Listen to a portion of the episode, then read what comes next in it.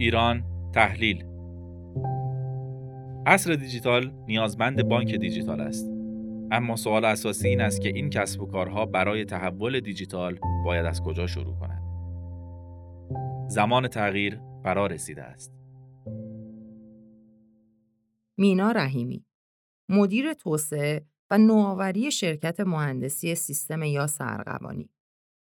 اکنون در تلیعه دوران جدیدی از تحول اقتصادی، بانکی و مدیریتی در کشور هستیم و نیاز مبرمی به سرعت بخشیدن به جایگزینی بانکداری سنتی با بانک دیجیتال احساس می شود. طراحی نسل جدید بانک های دیجیتال مبتنی بر دسترسی سریعتر و آسانتر مشتریان به انواع خدمات بانکی است. در این راستا مدیران، کارآفرینان و پیشروان صنعت بانکداری داخلی باید نسبت به شناسایی دقیقتر بانک دیجیتال و طراحی و معماری این نوع بانک برای دستیابی به آینده اقتصادی بانکی مناسبتر اقدام کنند. نخستین قدم برای طراحی نسل جدید بانک های دیجیتال تمرکز بر مشتریان و کارمندان بانک است. بانک ها باید با استفاده از منابع دیجیتال فرایندها و ساختار سازمانی را به شیوهی بهینه طراحی کنند. اولین گام شناسایی و تدوین استراتژی های کلیدی سپس بنا نهادن معماری دیجیتال است.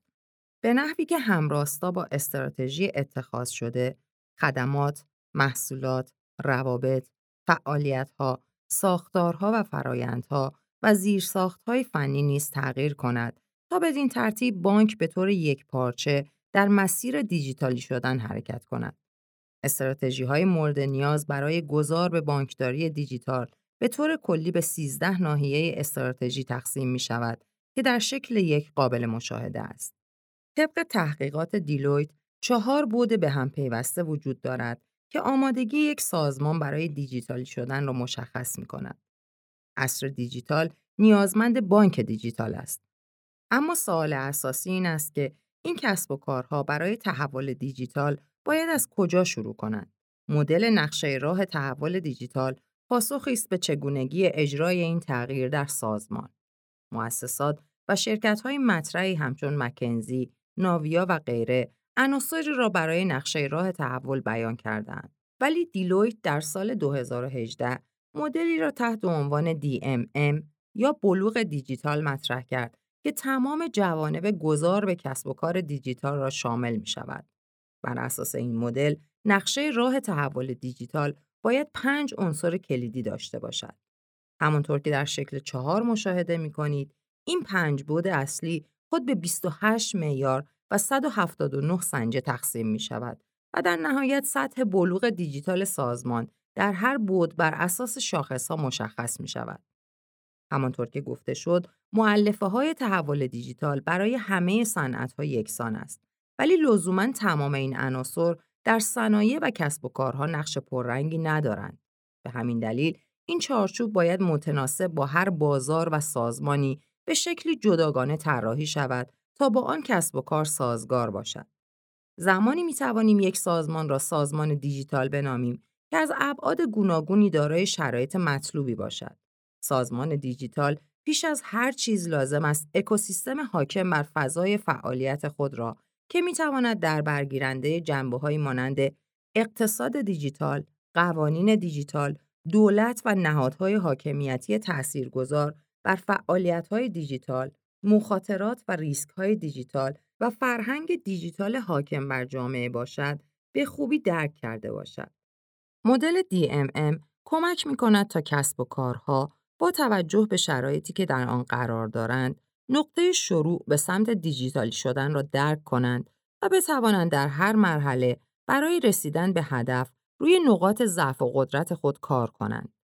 رصد مستمر شاخصها تأثیر بسزایی بر ارتقای فناوری های دیجیتال به منظور خلق فرصت های نوین و ایجاد نوآوری در کل کسب و کار و تغییر در اجزا یا تمام مدل های عملیات و کسب و کار دارد.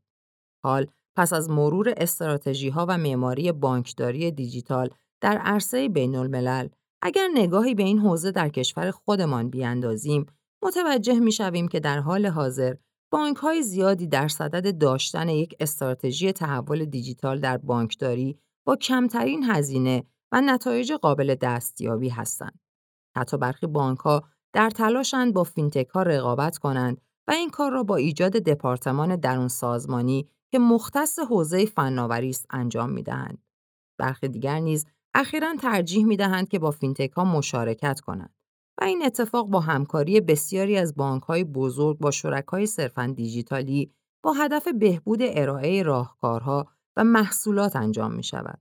یقینا هیچ بانکی به دور ریختن پول خود تمایل ندارد اما می تواند برای دستیابی به استراتژی دیجیتالی خود هوشمندانه عمل کرده به جای تعمیر ساختار قدیمی یک زیرساخت دیجیتالی بنا کند. این طراحی مجدد به معنای جایگزینی زیرساخت است. اینجاست که چالش واقعی خود را نشان می دهد. هیچ راهی نیست جز یک راه. راه حل این است که سیستم های قدیمی را از میان برداشته و آن را با بانکداری نوین جایگزین کنیم تا بتوانند تجربیات درخشانی را برای مشتری فراهم آورند. برای این منظور، بانک ها باید تلاش کنند که سوالات جدیدی را کشف کنند که ذهن مشتریان امروزی را به خود مشغول کردند. پاسخ به این سوالات به طراحی محصولات متمایزی می انجامد که مزیت رقابتی پایداری را برای بانک برمغان می آورند.